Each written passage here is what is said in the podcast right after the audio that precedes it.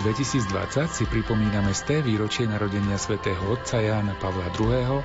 a v relácii výber z pápežských encyklík si preto na pokračovanie čítame z jeho prvej encykliky Redemptor hominis, vykupiteľ človeka. Podľa viacerých znalcov jeho diela aby sme tohoto pápeža pochopili, musíme sa pridržať jeho prvej encykliky, ktorá je programová a ukazuje cestu.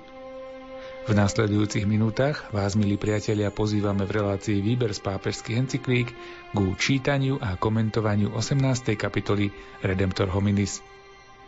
Text načítal Miroslav Kolbašský, komentáre si pripravil duchovný otec Anton Fabián a na relácii ďalej spolupracovali Jaroslav Fabián a Martin Ďurčo.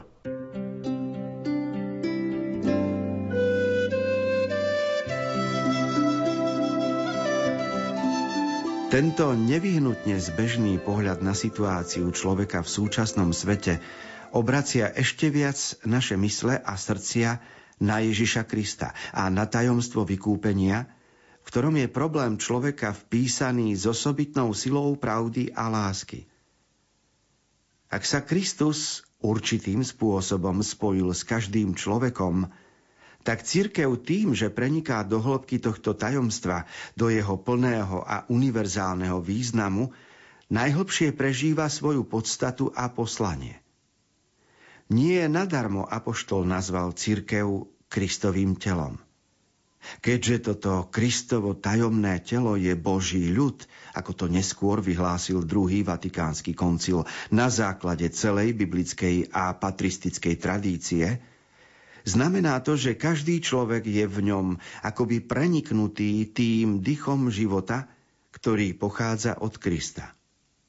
Týmto spôsobom i sama církev ako telo, organizmus a spoločenská jednotka tým, že sa upriamuje na človeka, na jeho skutočné problémy, na jeho nádeje i utrpenia, úspechy i pády, dostáva Božie podnety svetlo a silu Ducha Svetého, ktoré pochádzajú od ukrižovaného a z mŕtvych vstalého Krista.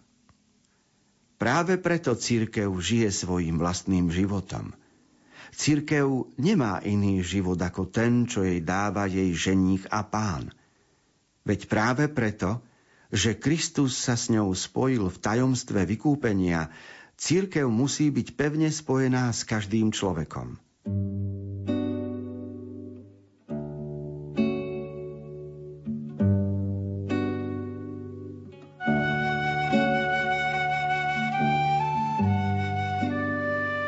Pápež Jan Pavol II hovorí v 18. článku teológiu náuku cirkvy o vykupiteľskom diele Ježiša Krista. Predovšetkým hovorí o tom, že každý človek je vpísaný do toho diela, ktoré vykonal Ježiš Kristus.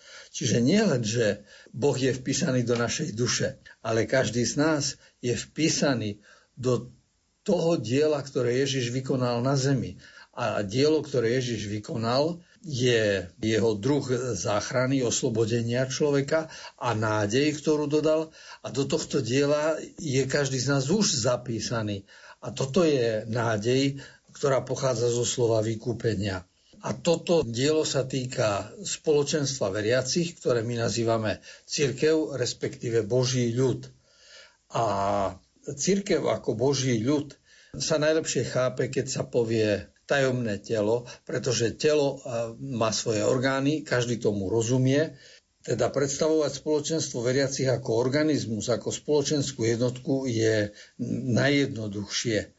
Svetý Otec veľmi jasne a presne hovorí, že toto spoločenstvo veriacich, v ktorom žije Kristus, má svoj vlastný život, respektíve žije svojim vlastným životom.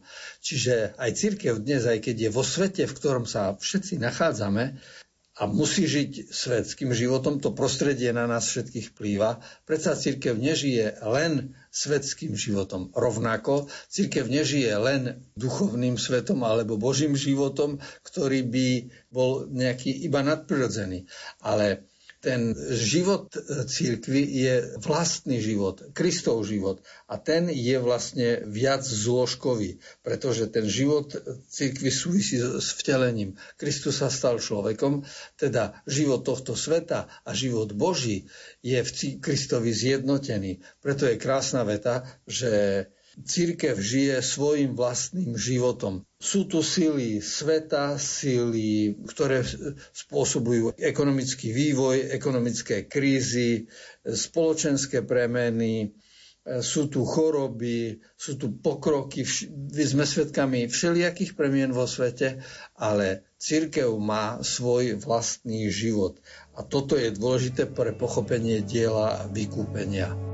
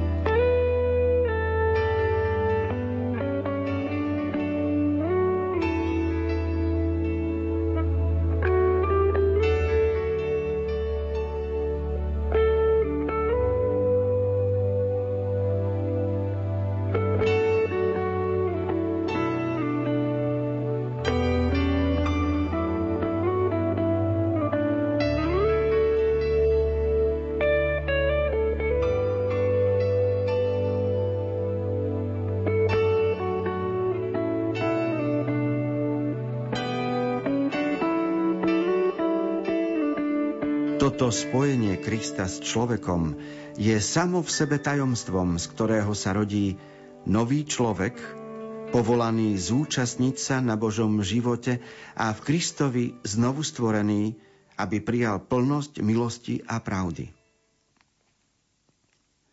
Spojenie Krista s človekom je silou a zdrojom sily, ako to výstižne vyjadril svätý Ján v úvode svojho evanília ale tým, ktorí ho prijali, dal moc stať sa Božími deťmi.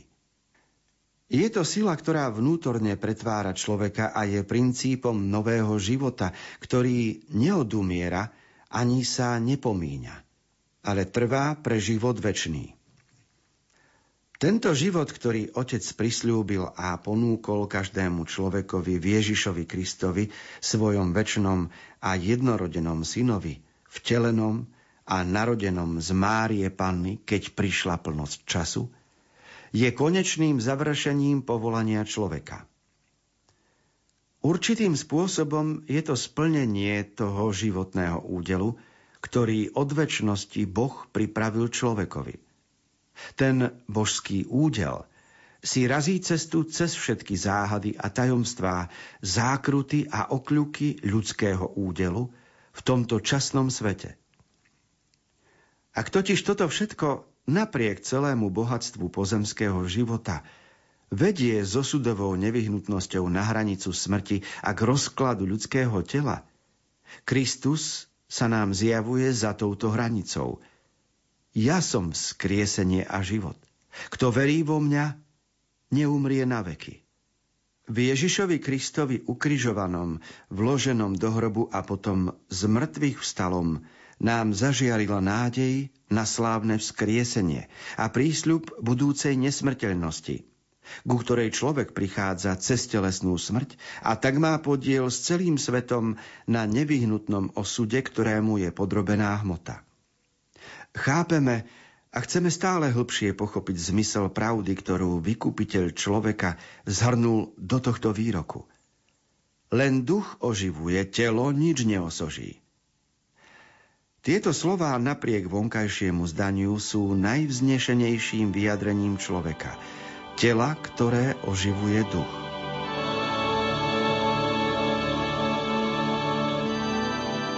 Hovoríme o slove vykúpenie, ktoré, ako sme už spomínali, nepatrí medzi moderné a každodenne používané slova, Práve naopak je to slovo zastaralé, archaické, lebo používalo sa v časoch, keď bolo treba vykúpiť otrokov z väzenia alebo vykúpiť niekoho z otroctva z nejakej ťažkej situácie. Dnes by sme mohli maximálne povedať o tom, že treba vykúpiť, čiže oslobodiť niekoho zo závislosti, do ktorej sa dostal, keď upadol do alkoholu, alebo do drogy, alebo do hráčstva a v automatoch prehráva veľké peniaze. Ak v 18. článok encykliky Redemptor Hominis hovorí o vykúpení, hovorí tam v náboženskom slova zmysle, čiže používa slovo vykúpenie ako oslobodenie človeka pre väčnosť, oslobodenie človeka v zmysle, čo získal Ježiš, aký zisk priniesol Ježiš nášmu životu. A pápež poukazuje na dve skutočnosti. Jedna je novosť, inakosť, ktorú sme získali a druhá je prekonanie osudovosti. Novosť, čiže inakosť, znamená, že vďaka tomu, že veríme vykúpeniu a veríme Ježišovi, tak on sa pre nás stáva zdrojom sily, vnútornej sily. Čiže výhoda z vykúpenia je to, že my sa nelíšime od iných ľudí ani stravovaním, ani oblečením, ani bývaním, ale líšime sa od iných tým, že vo vnútri máme silu žiť iný štýl života ako píše Ján, tým, ktorí ho prijali, dal moc stať sa Božími deťmi. To znamená, že je v nás sila, aby sme žili statočne, aby sme voči klamstvám, voči podvodom, voči krádežiam, voči ľuďom, ktorí nemajú Boha v srdci, zaujali postoj, ktorý nám diktuje svedomie. Čiže my máme silu žiť podľa svojho svedomia. A toto je dar Boží, ktorý pochádza z viery v Krista a z, teda z viery vo vykúpenie. A druhá skutočnosť, keď verím, že som človek vykúpený, čiže oslobodený Ježišom, tak s Ježišom prekonávam osudovosť, totiž životný údel každého človeka, či chce, či nechce, je spojený so stárnutím, so slabnutím, so zomieraním. A tento osud prekonáva Kristus tým, že stavia pred naše oči svoje zmrtvých stanie a tú osudovú nevyhnutnosť tak prekonáva, posúva nás kde si ďalej, lebo nám umožňuje mať nádej a nebyť ľuďmi, ktorí sú iba podrobení hmote a jej zákonitostiam, ale byť ľuďmi, ktorí vidia očami viery aj za hmotné záležitosti. A preto potom Jan Pavol II vystižne definuje človeka ako, že je to telo, ktoré oživuje duch. Toto, že človek je telo oživené duchom, to je známa biblická veta, ale Jan Pavol II k tomu dodáva, že toto je najvznešenejšie vyjadrenie, aké o človeku môžeme povedať. Čiže to najkrajšie vyjadrenie, čím človek je, je to telo, je to hmota, ale je oživená duchom a ten duch je práve oslobodený, vykúpený spod nevyhnutnosti osudovej ideálmi, ktoré prináša Ježiš.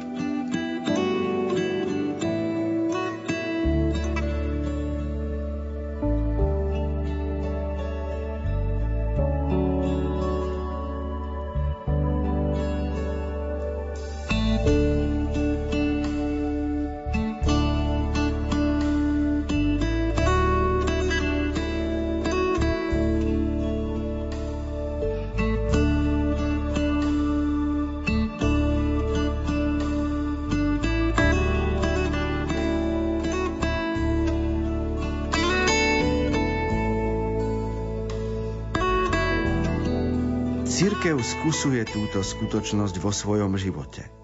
Žije z tejto pravdy o človekovi, ktorá jej dovoluje prekročiť hranice časnosti a zároveň myslieť so zvláštnou láskou a starostlivosťou na všetko, čo v rozmeroch tejto časnosti rozhoduje o živote človeka, o živote ľudského ducha, v ktorom sa prejavuje ten väčší nepokoj, ktorý svätý Augustín vyjadril slovami Bože, Stvoril si nás pre seba a naše srdce je nespokojné, kým nespočinie v Tebe.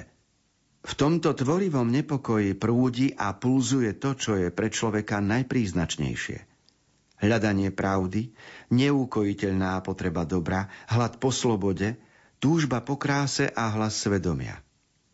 Církev, ktorá sa snaží pozerať na človeka tak rečeno očami samého Krista, si stále jasnejšie uvedomuje, že je strážkyňou veľkého pokladu, ktorý nesmie premárniť, ale naopak ústavične zveľaďovať. Veď pán Ježiš povedal, kto nezhromažďuje so mnou, rozhadzuje. Tento poklad ľudstva, obohatený nevýslovným tajomstvom Božieho synovstva a milosťou prijatia za Božie deti v jednorodenom synovi Božom, skrze ktorého hovoríme Bohu Abba, Otče, je zároveň mohutnou silou, ktorá zjednocuje cirkev predovšetkým znútra a dáva zmysel všetkej jej činnosti. Touto silou sa cirkev zjednocuje s duchom Ježiša Krista a s tým duchom svetým, ktorého vykupiteľ prislúbil, ktorého stále udeluje a ktorého zostúpenie zjavené v deň Turíc nepretržite trvá. Takto sa v ľuďoch prejavuje moc ducha, dary ducha, ovocie ducha svetého. A církev v našej dobe, ako sa zdá, vždy s väčšou horlivosťou a svetou nástojčivosťou opakuje Veni Sancte Spiritus. Príď, Duchu Svetý, príď, príď. Očisť, čo je skalené, zavlaž, čo je znavené, uzdrav, čo je zranené. Ohni, čo je strepnuté, zohrej, čo je skrehnuté, naprav, čo je zblúdené.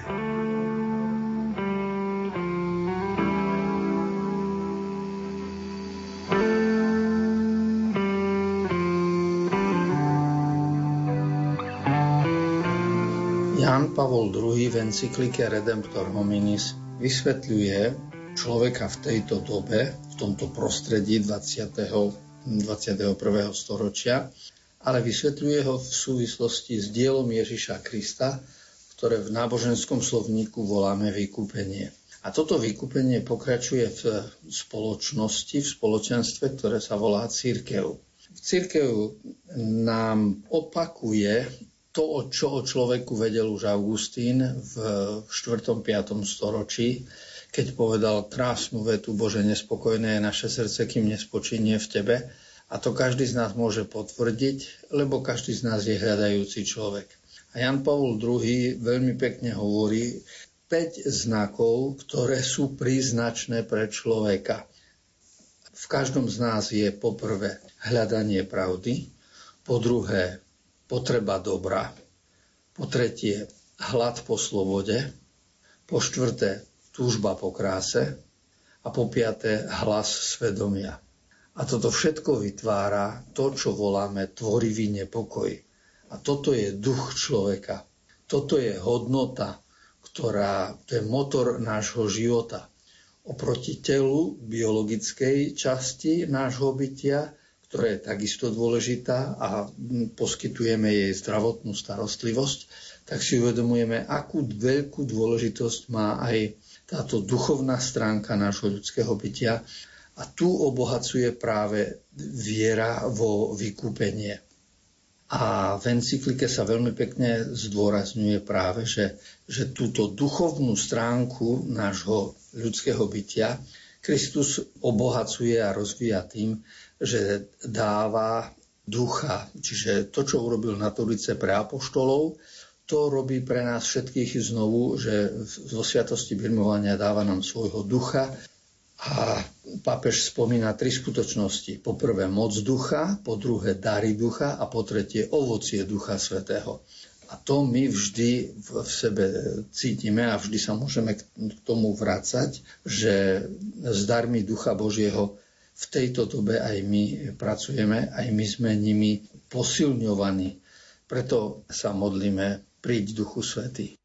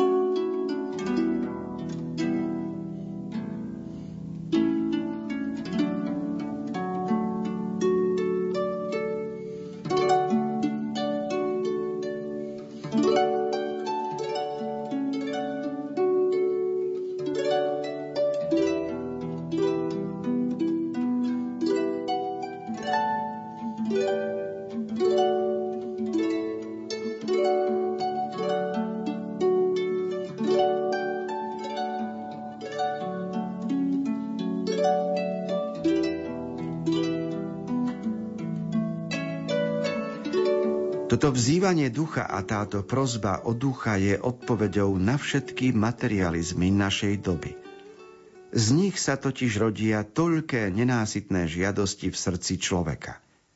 Toto vzývanie ducha sa ozýva z mnohých strán a zdá sa, že aj prináša rozličným spôsobom svoje ovocie. Možno povedať, že církev toto vzývanie neprednáša sama? Áno, možno to povedať, lebo Potrebu toho, čo je duchovné, vyjadrujú aj tí, čo stoja mimo viditeľných hraníc cirkvy.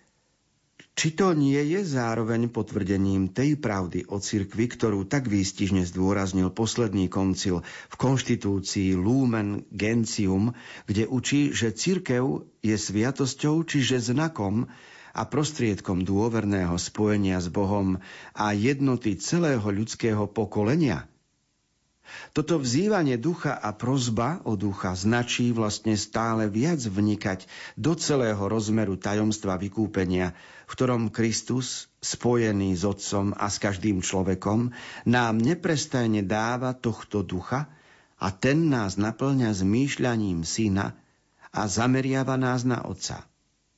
Z tohto dôvodu církev našej doby, doby, ktorá zvlášť cíti hlad po duchu, lebo cíti hlad po spravodlivosti, pokoji, láske, dobrote, sile, zodpovednosti a ľudskej dôstojnosti, musí sa osobitným spôsobom sústrediť a zjednotiť okolo tohto tajomstva a znova v ňom nájsť svetlo a silu, potrebnú naplnenie svojho poslania.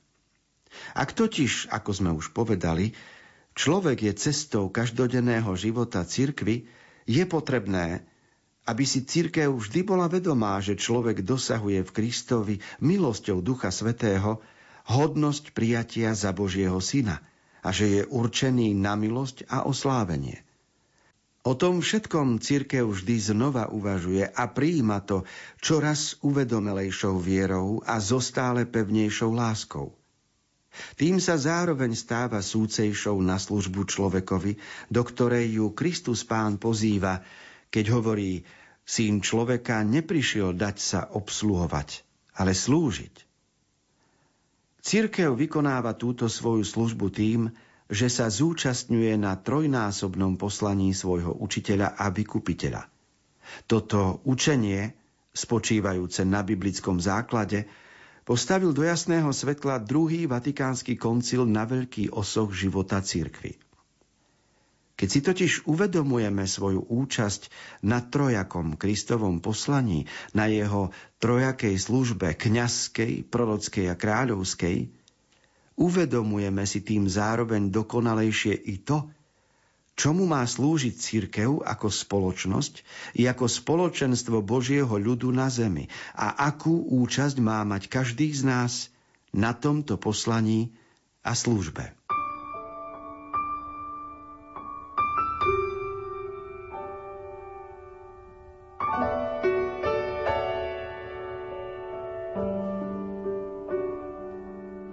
Niekto by si mohol povedať, mňa nezaujíma dielo Ježiša Krista ani jeho ideály.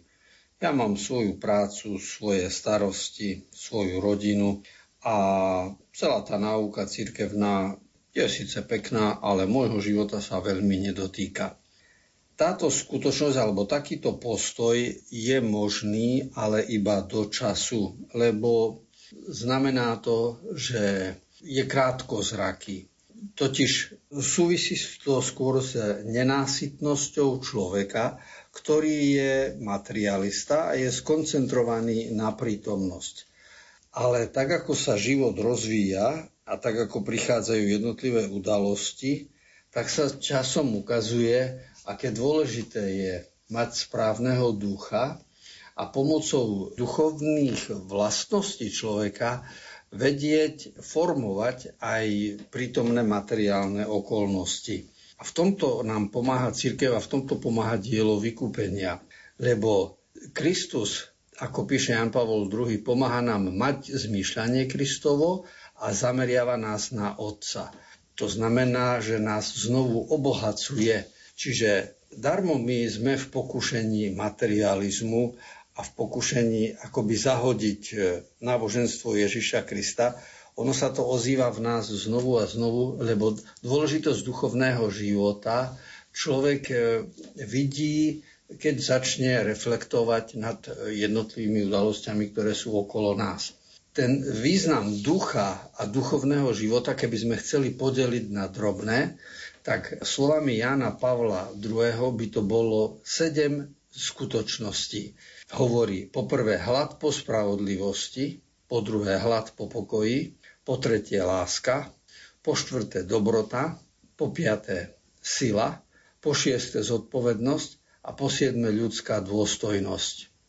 Okolo toho sa všetko točí, pretože aj v našom štáte, aj v prostredí, kde žijeme, máme túžbu po spravodlivom a nie korupčnom riadení štátu, máme túžbu po vzťahoch založených na láske a nie na nevere. Máme túžbu po zodpovednosti medzi ľuďmi a nie po ľahostajnosti. Máme chuť a túžbu, aby medzi ľuďmi vládla dôstojnosť a nie diskriminácia. Čiže to, čo tvorí duchovný obsah, čo dáva duch Boží človeku, toto je túžbou nášho bytia. A preto nemôžem povedať, respektíve môžem povedať, že Kristus ma nezaujíma, ale keď to začnem praktizovať, tak začnem vlastne, tak veľmi rýchlo sklznem na nízku úroveň a popriem hodnotu človeka. A preto 18. článok končí úvahou Jana Pavla II. o tom, že Človek je cestou cirkvi, teda tá diálnica, asfaltka, po ktorej kráča inštitúcia, čo sa volá církev, tá diálnica je človek. A teda církev robí všetko, čo je v prospech a v službe človeka. Preto my všetci pokrstení máme účasť na Kristovom úrade, kňazskom, prorockom a kráľovstvom. To znamená, máme účasť na tom úrade Kristovom, ktorý súvisí s poučovaním, vyučovaním, čiže prorockým úradom, účasť na tom úrade, ktorý je kňazský, čiže modlitebný, obetný, a po tretie úrad kráľovský, čiže služobný, to znamená, neprišiel na to, aby sa dal obsluhovať, ale aby sám slúžil. A keď naplníme toto Kristovo poslanie, tak vtedy skutočne vytvárame spoločenstvo církvy a vtedy skutočne slúžime človeku tejto doby.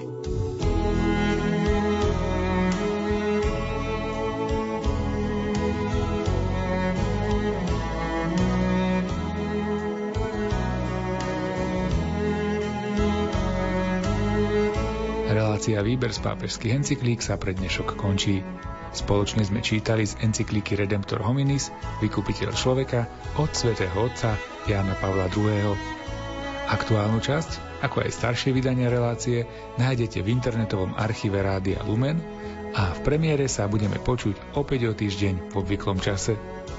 Reláciu pre vás aj dnes pripravili majster zvuku Jaroslav Fabián, Interpretom textu encykliky je Miroslav Kolbašský, autor komentárov k textom je Anton Fabián a pohodu pri počúvaní ďalšieho programu Rádia Lumen vám praje Martin Ďurčo.